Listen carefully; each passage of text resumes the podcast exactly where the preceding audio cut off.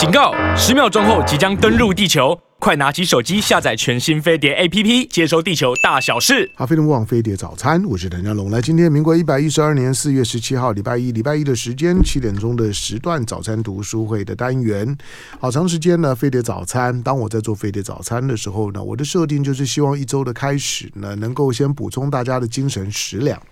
毕竟过了周末了哈，礼拜一呢，正常上班课的时候呢，如果能够循着飞碟早餐的选书的方向，当我尽可能，我我说了他，我我我挑的书一定会有一点阅读的门槛，呃，我我不会说是很好读的书了，大概你都要要稍微专注一点，同时要花点时间，有的书甚至是有些厚度的哈，那也当然我会挑挑议题，希望希望你读完了之后你会觉得，哎，就是呢。觉得自自己的自己的灵灵魂开了一扇窗，好，那这样子挑挑书，嗯，我也要避免曲高和寡啊。有的时候呢，太太艰涩，或者说读者太有门槛的书，大家也消化不了。所以我总是假定没关系，哈，就是如果你能够记得我常常讲的我自己的经验了，我觉得如果你能够保持好的话呢，一个礼拜好好读一本书。或者你说我一个礼拜时间没有那么多，那没关系。你半个月你好好读一本书，我告诉你，一年下来，我保证你功力大进。你就发发现你你整个人都非常的不一样。可是能够保持固定良好的阅读习惯的人，现在非常少了。现在呢，我们使用的三 C 产品啊，手手机啊，或者生活当中会让我们分心的事情呢，太多了哈。就是就像我最近常常讲的，就你不妨把你手机里面的那个就是荧幕荧幕使用时间呢，你叫出来看一看。大部分人我看过的荧幕使用时间，一天几乎都在十个小小时以上。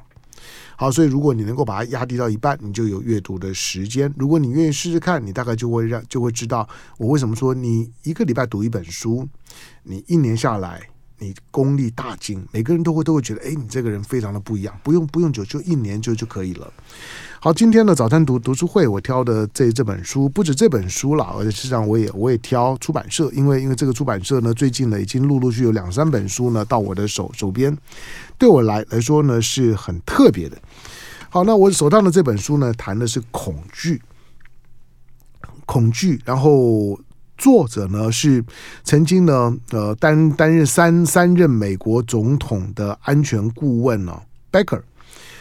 呃，这个人我我我是稍微稍微知道的哈。那这个呢，Becker 呢写的这本这本书，那恐惧是保护你的天赋，暴力年代的完全自救指南。但是说从台湾来讲，你可能还不太会感觉到呢，在美国生活，Becker 呢他们所所说的那种的恐惧啊自救，可是在在美国，恐惧是生活当中的标准配备。因为，因为他的社会环环境非常不一样，富裕固然富裕，强大固然强大，可是安全系数非常低。那美国这这个这国家，基本上它是全全世界其实枪支最自由的国家，它的枪口比人口多。每一年呢，在所谓的大大规模的这个死亡，就是每一次的枪击案当中。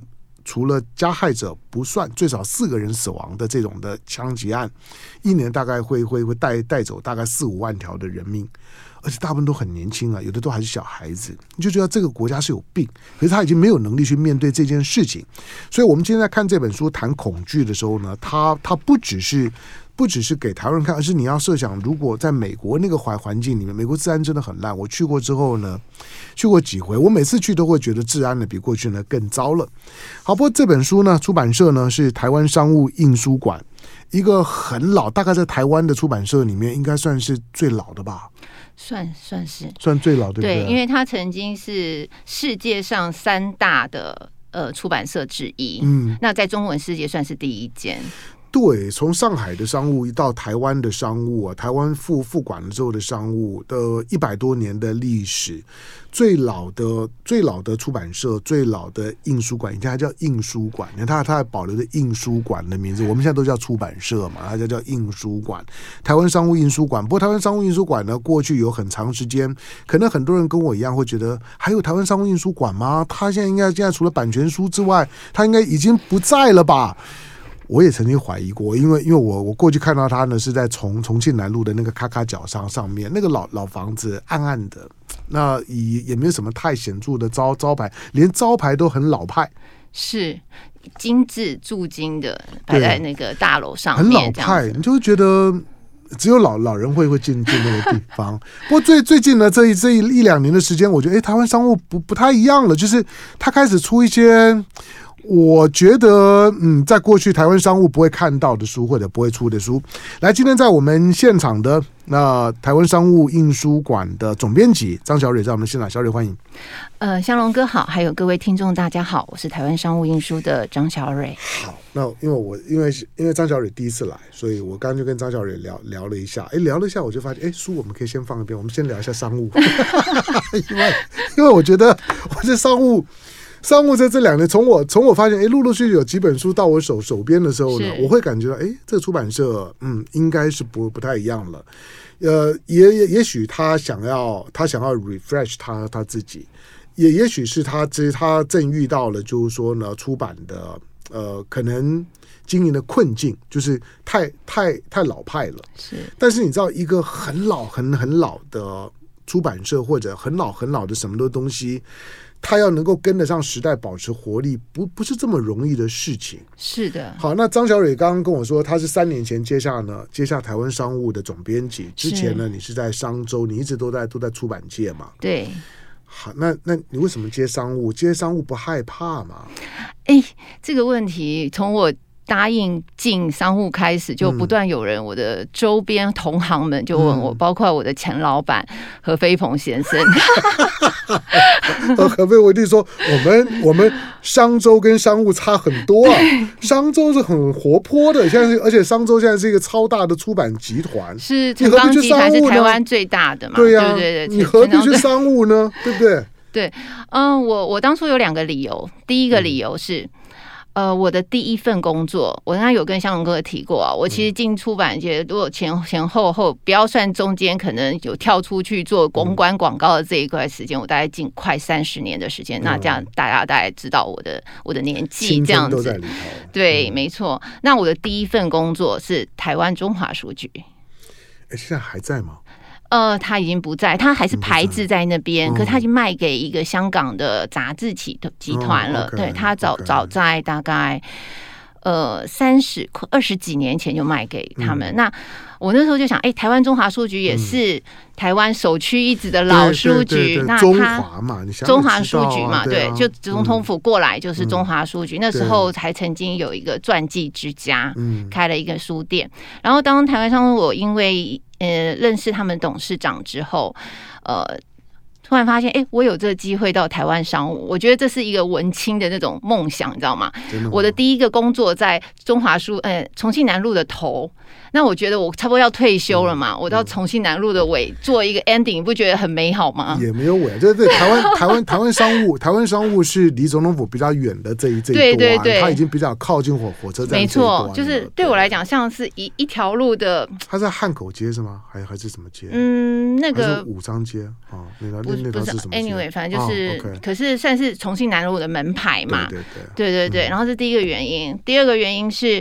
呃，我不知道，或许很多人不知道，台湾商务它其实它后面有一个叫做王云武基金会，没错，嗯、对，那王云武基金会就是云武云武先生他所创立的，嗯、而他的他的这背后的这云武基金会其实一直在做呃一些很公益的事情，嗯、尤其是有关阅读还有培养读书这件事情。嗯、我们每一每一年王云武基金会都有呃赞助一些愿意呃。不管是在自学方面，嗯、所以我们有一个所谓自学力基金会，然后赞助这些呃年轻孩子们呃在大学或者研究所，你们愿意呃提出一个计划，你们不管是有关增进阅读也好，或者增进呃你们自己的自学功功力也好，然后做这样的一个，然后一直有拿出不断的公益基金来来协助。那我就觉得，当工作了大概近三十年之后。接近退休的时间，如果你所赚的钱，帮这个公司赚的钱是可以回馈到公益，我觉得这是一个很有意义的事情。嗯、因为我觉得，当人工作你只是为了赚钱而生活的时候，它其实少了一点好像厚实感。嗯、对，那这是我当初会进商务印书的一个两主要的两个原因。对对对。不好说。你现在你你要说，因为你现在是商务的总总编辑啊。是是是。对，当因为刚刚当你在说王云武的时候啊，我还我还能够有反应，你就就知道我我年纪有有有多大了。是。因为王云武他本身就就是一个当代自学的代表性的人物嘛。是。对，当然我不能说当当代了，他已经是已经是前前一代了。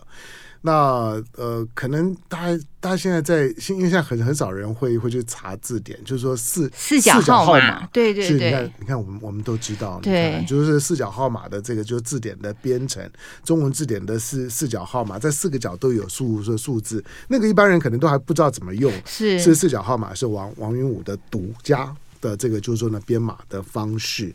好，那创办的商务，但是在这过去，在上海，它就叫上海商商务印印书馆，对不对？对，呃，它其实是在上海商务印书馆，其实是在一八九七年就有的，嗯嗯、然后在一直一直到一九四七年的时候，它其实是商务印书馆到台湾来设一个台湾分馆。嗯、那刚才向龙哥有提到说，哎，我们的名字叫做商务印书馆，对，它为什么会叫印书馆？其实最一开始，嗯、商务印书馆的起家是印刷。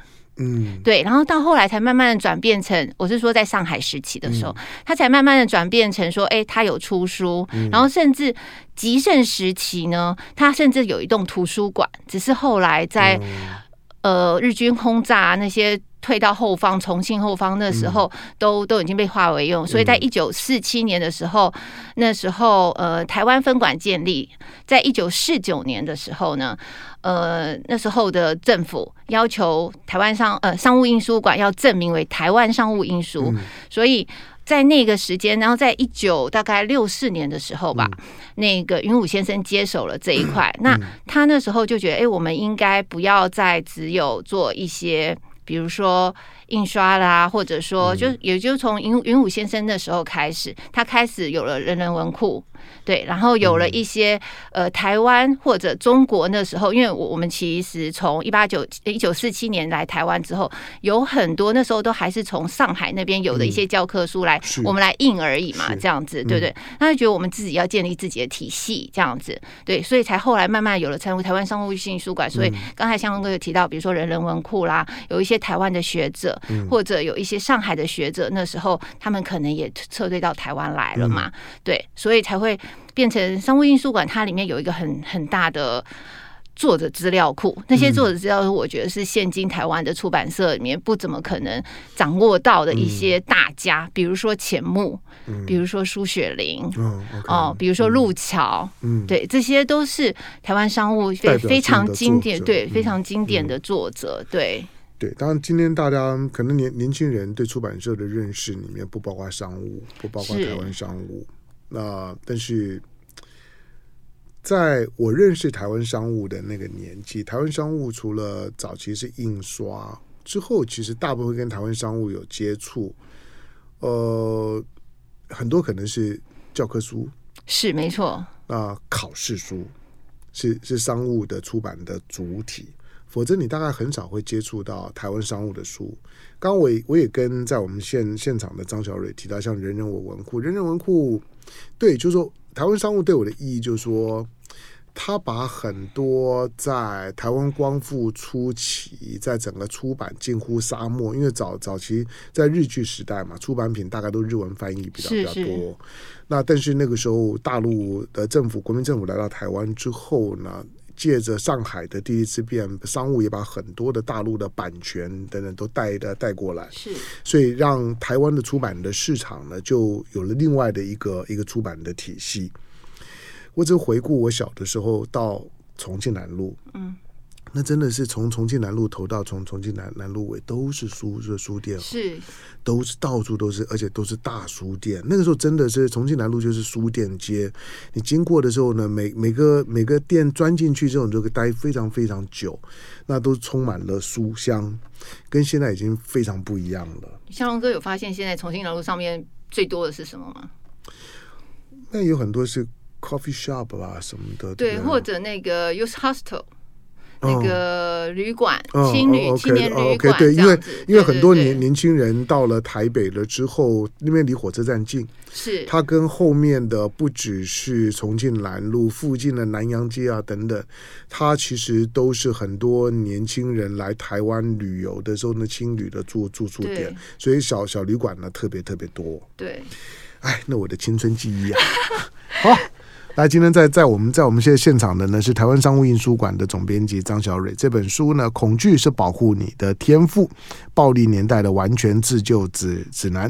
我们如何用一个比较正向的态度呢，去去理解恐惧这件事情，在自救这件事情上面，跟自我理解上面，以及跟你这个跟这个世界呢相互对待的这这样一个关系上面来讲，如何看待恐惧？进广告回头之后，来让张小蕊导读这本书。好，非常不枉飞碟早餐，我是梁家龙。来，今天星期一的时间，早餐读书会的单元。今天我挑的这本书，台湾商务印书馆出版的《恐惧是保护你的天赋》。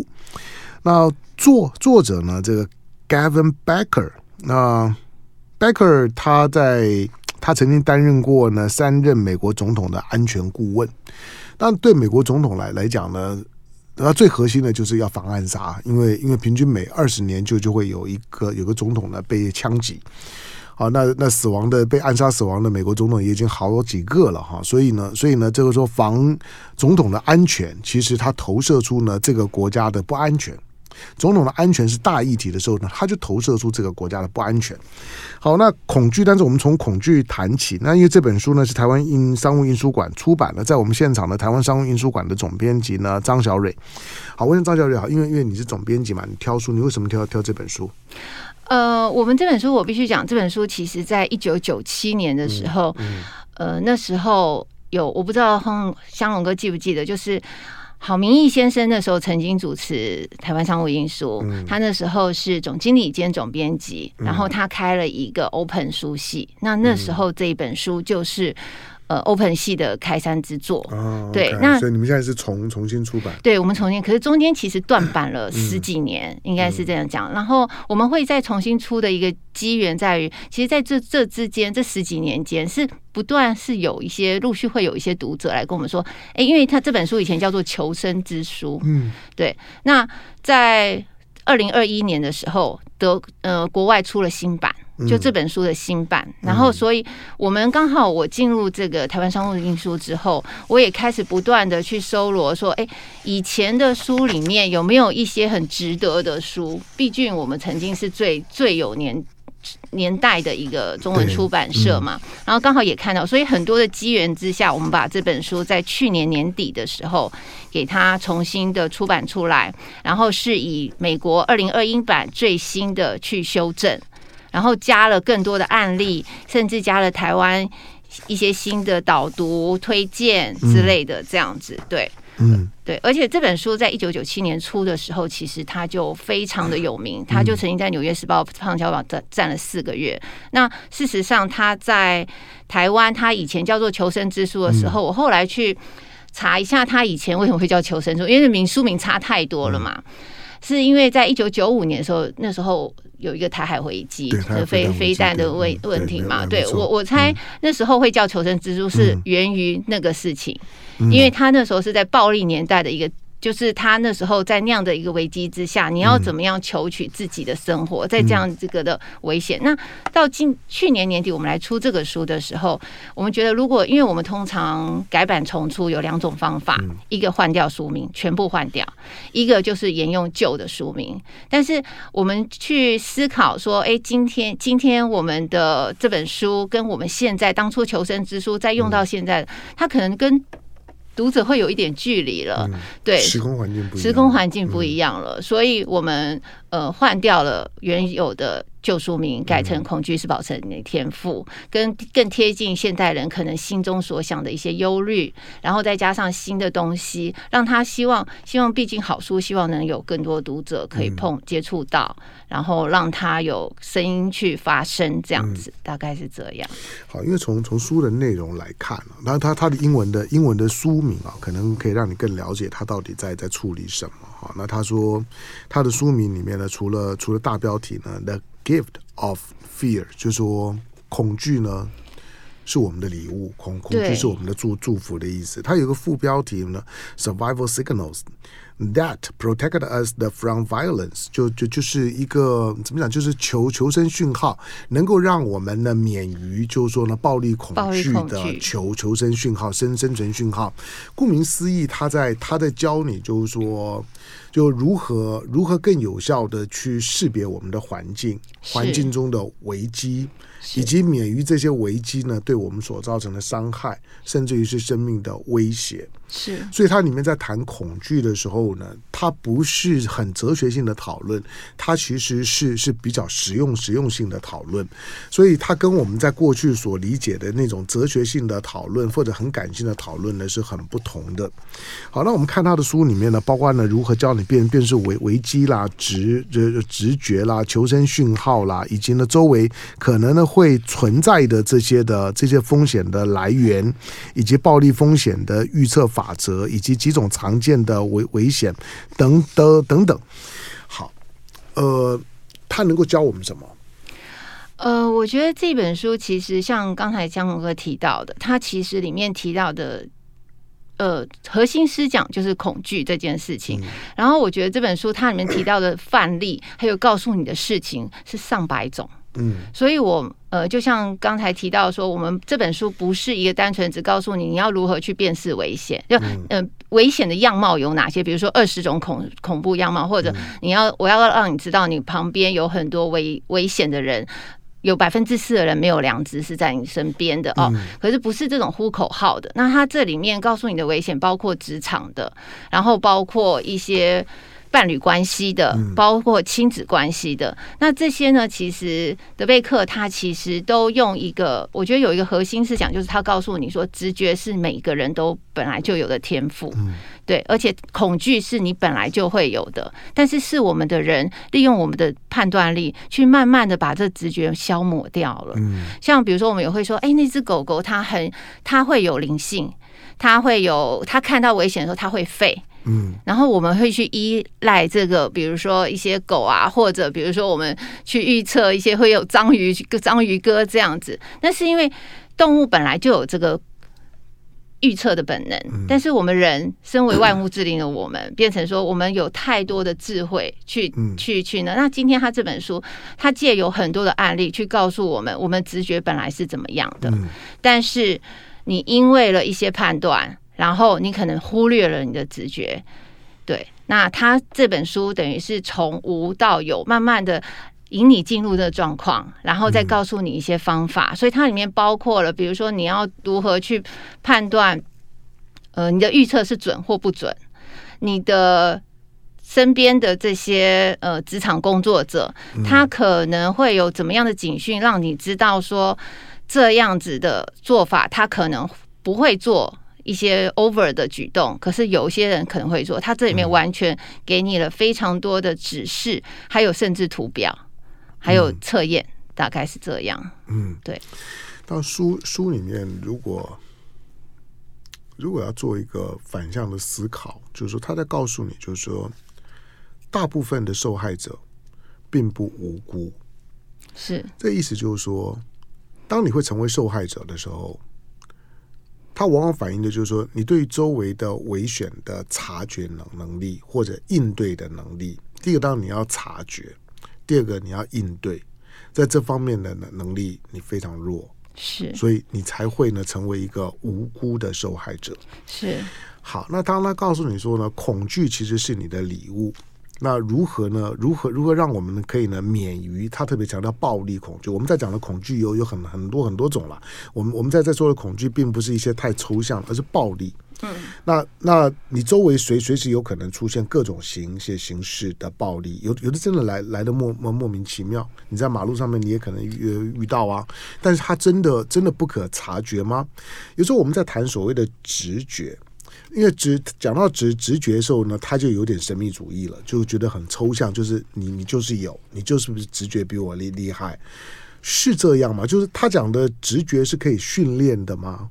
是，对他，呃，他在这里面他是说，其实，在直觉这件事情上，当我们其实比如说我来举一个例子好了，她有一个女孩子，嗯，她进电梯的时候，她自己有一点迟疑，她觉得里面因为里面有一个男生，嗯，然后他就想说，嗯、呃，他为什么会有一点？他他的第一直觉是有一点害怕，嗯、这很重要、哦。有有其实其实这个可能你在很多生活当中都遇到。对，电梯门一打开的，嗯，而且你可能只有零点一秒时间去判断我要不要进去。对，然后他那时候就想说啊，可是他的这个直觉呢，马上又被他自己的另外一个判断力去打败。嗯、他想说啊，应该没什么问题。嗯，可能是因为现在比较晚了，然后大楼里面人又不多，然后这个男子长得可能很比较呃，嗯、看起来。怒眉、怒眉、怒眉这样子的，说眉素眼的这样子，所以他就又看他的眼神，他可能会觉得，因为他盯了他一眼看，所以他因为这样子，他想说，哦，可能是因为这样，所以我才会心里觉得有点毛毛的。但是我这样想，可能是我不应该以貌取人啊，然后我应不应该好像自己在那自己吓自己这样子，所以呢，他就不要觉得我不应该让一个。变成这种多疑的人，然后这样子，人门都已经打开了，我不进去，很不好意思，所以他还是进去了。嗯，结果事情就发生了。OK，所以德贝克在这样子的一个呃，应该说这样子的一个情境里面和例子里面，就告诉你说，今天好，今天你门打开了，你不进去，失礼了，没错。嗯，可是跟一个失礼这件事情比起来，你遇到危险哪一个比较严重？嗯，对，所以可是我们很多时候常常就是因为我其实那一闪而过有一个直觉，觉得怪怪的，但是其实直觉绝对不会是从天而降的，它其实一定有一些梗在埋在里面，但是你没有发现。对，只是你就通常都事后说啊，我会觉得今天我不要去参加这场会议。那一定是你不去参加这一场会议有一些 sign 嘛？可能比如说你一开始你有听说这个会议，听到大家说这个会议它的那个品质不是很好，嗯啊，有听说今天这一场会议的那个主讲人可能是你的死对头，可能都有一些 sign。可是你可能说啊，你不需要去在意，你跟自己说我不需要去在意这些事情，这些在意这些在意事情对我来讲是。很无聊的，或者很不专业的这样子，对。那他就是说，在在这样状况下，你应该说慢慢的去听从。那我们今天要做的就是怎么样去，他要教你的就是怎么样把这些东西摒除掉。嗯，然后我们可以让我们比较纯净的去知道说听从自己的声音。嗯，对。但他确实有的时候存在一些。呃，跟我们所被训练的社会规范背道而而驰的反应，就像你刚刚讲的，就是电梯门打开的时候，我要进进去嘛。嗯，这可能是我家住的这栋大楼的电梯。对，而我只要按了那个钮，可能可能几秒钟我就到家了，而且是在我家的大大的电梯，应该不会怎么样吧？虽然这个人我可能很陌生。好，或者就是说，有的时候你接到一些一些朋友的邀邀邀约，特别是女孩子，哎，今天晚上我们有 party，你要不要来？那你你你或许会问，你或许不会问说，哎，今天晚上有谁？那他可能说谁谁谁谁谁。那可可能有有些，但是你到了现场发现有些人你不认识，那个时候更尴尬。有一些你认识，有一些你不认识，但是那些不认识的你无法辨辨识。我们在讲到所谓的恐惧跟危危险。因为两性之间面对这个问题的基本条件不一样，所以呢，女女性可能要特别有辨识感，有有那种对于危险的嗅觉。但这种的危险的嗅觉，有时候基于一些社会规范跟礼礼貌，基于跟人际关系的不尴尬，你会被半推半就的，就去试着想要去冒险，或者你认为那个呢纯粹是自己多虑，很多时候其实就是这样。好，那不只是直直觉，有时候其实并不是什么太抽象的直觉问题，而就是你在面对到诶这个状况不太对的时候，你当下是不是有一个足够的勇气选择避险？没有必要去冒那个风险，这个呢，其实往往是呢更大的困扰。好，那这本书里面呢，还包括了在告告诉你，就是说七种的求求生讯号啊，等等等等。好，我今天进广告了。这本书，那现在现在的书名叫《恐惧：The Gift of Fear》。那它的一个小标题呢，Survival Signals that protect us from violence，让我们免于呢，免于就是说呢，暴力的这样的一个生生存法则、生存讯号。它的副标题呢，翻译到《暴力年代的完全自救手册》。那保护你自己的天赋书呢？台湾商务印书馆在我们现场导读这本书的台湾商务印书馆的现任总编辑张小蕊。进广告，回头之后呢，继续跟小蕊聊。好，飞碟播放飞碟早餐，我是谭家龙。来，这一今天我们挑的这本书，台湾商务印书馆出版。那恐惧是保护你的天赋，暴力年代的完全自救指南。那从书名呢，告诉你说，这是一个暴力的年年代。那这样讲可能会让你有点打恐吓牌的味道。台湾相对来讲治安好很多，虽然治安好很多，可是你还是会觉得常常有些光怪陆离的事情，比如最最近最近海上啊中南部地区的浮尸很多，或者去年你听到像像是那些很多的诈骗集集团，那想要把人骗到骗到海海外，然后骗骗不走的时候，在台湾呢就被杀了。嗯。那或者呢，就是说，你总会听到很多很很奇奇怪怪的一些的意外啊、凶杀的事件，因为这本书里面讨论的是暴力，它不是单纯的车祸意外的这这这种的事情，这种的事事情呢，可能不是讨论的重点，而是对暴力的嗅觉。好，那呃，这本书呢，他谈到就是说呢，他里面里面提到就是说，恐惧是我们的，是我们的礼物，为为为什么？呃，其实他这里的礼物在于就是。上保护自己，本本保保护自己的一个问题。嗯、那呃，他所以他在这里面会告诉你说，为什么我们可以判断这些？那他告诉你说，这样的天赋为什么我们本来就有？嗯。然后，所以他提出了，比如说他讲了一个七种，你怎么样去判断？嗯。细节的问题。可是德贝克他其实有讲一个，他很多东西他不喜欢去列表。嗯，因为每个人的状况，不管是受害者或被受害者，他每个东西都要因时制宜。嗯，所以在这里面的例子里面，他有他会告诉你说，我告诉你有七种，你要加害者他可能会呈现的样貌，但是你要从这七种里面再去依你各自的处境，然后去做一些判断。好。那我现在可以跟大家先稍微分享一下这七种，大概是，比如说第一个，就是他会一个坏人，他如果想要跟你有一些进一步的消息，他会强化你们之间的彼此的关系度。比如说，他跟你说：“我帮你去把东西拿到楼上好了。”他会说：“我我帮你。”把东西我们一起拿到楼上，可是事实上，你跟这个人他可能是第一次碰面。比如说，他这本书在一开始的时候讲的一个例子，就是一个女孩子被性侵，可是她差点要被他灭杀了，可是她逃过了。那是因为后来到后来的时候，她遵从了她自己的直觉，她趁一个空档溜走了。那这个事情发生的时候，就是。开始就在于说，他发现有一个人尾随在他后面，但是因为那个人要要长得斯斯文文的，他也没有多想说，而且又是在光天化日之下。可是他在那时候为什么会觉得奇怪？是因为他可能跟着他很近，然后那时候他手上拿了很多东西，那这个男的就跟他说：“啊，我看你拿东西好多，我帮你一起拿去，我们把东西一起摆在里面。”问题是。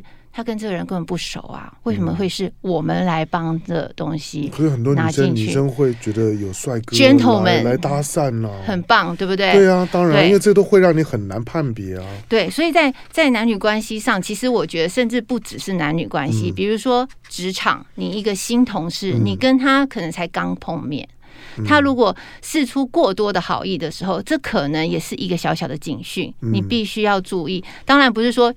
对你好有好意，然后你就要对他防范。嗯、我刚才讲过，就是作者有提到，你要从你的个人的设设身处地的再去想。然后第二个就是他会表露出特别的呃吸引你的点。哦，德贝克这里面讲到一个我觉得非常有趣的点，就是说我们通常说啊，这个人好迷人，嗯。但是你要想，你不要想说这个人好迷人，他你要把他想成他在迷我。嗯，比如说我们会觉得这这个人他长得很帅，你第一次跟他碰面，他好像非常的殷勤。但是如果你想说哇，他好迷人，你会投射进所谓的粉丝的心理，嗯，那你就不会是客观再去观察这个人。但是如果你是客观的去想这个人他的一切的作为和言行，嗯、他是想要迷惑你，那你就可以用比较客观，比如说他今天做一个呃，帮你拉一个椅子，帮你拿一个东西，嗯、这是合理的吗？嗯、看看关系，你总会觉得这个人别有企图，对对不对？对，你就会觉得这个人别有企图。可是有时候最困难的就是说，他对我，他可能是喜欢我啊。所以这个时候，他你的、嗯、你的那个直觉就被蒙蒙蔽了，没错啊，对、嗯、对。所以，然后另外一个，那我们还可以再看看他有没有去讲一些 做一些细节的动作。嗯，OK，比如说，呃，刚才以刚才那个就是被性侵的女孩子来讲好了，她、嗯、尾随着他进去之后，她还会跟特别跟你说啊，我刚才呢，是因为经过了。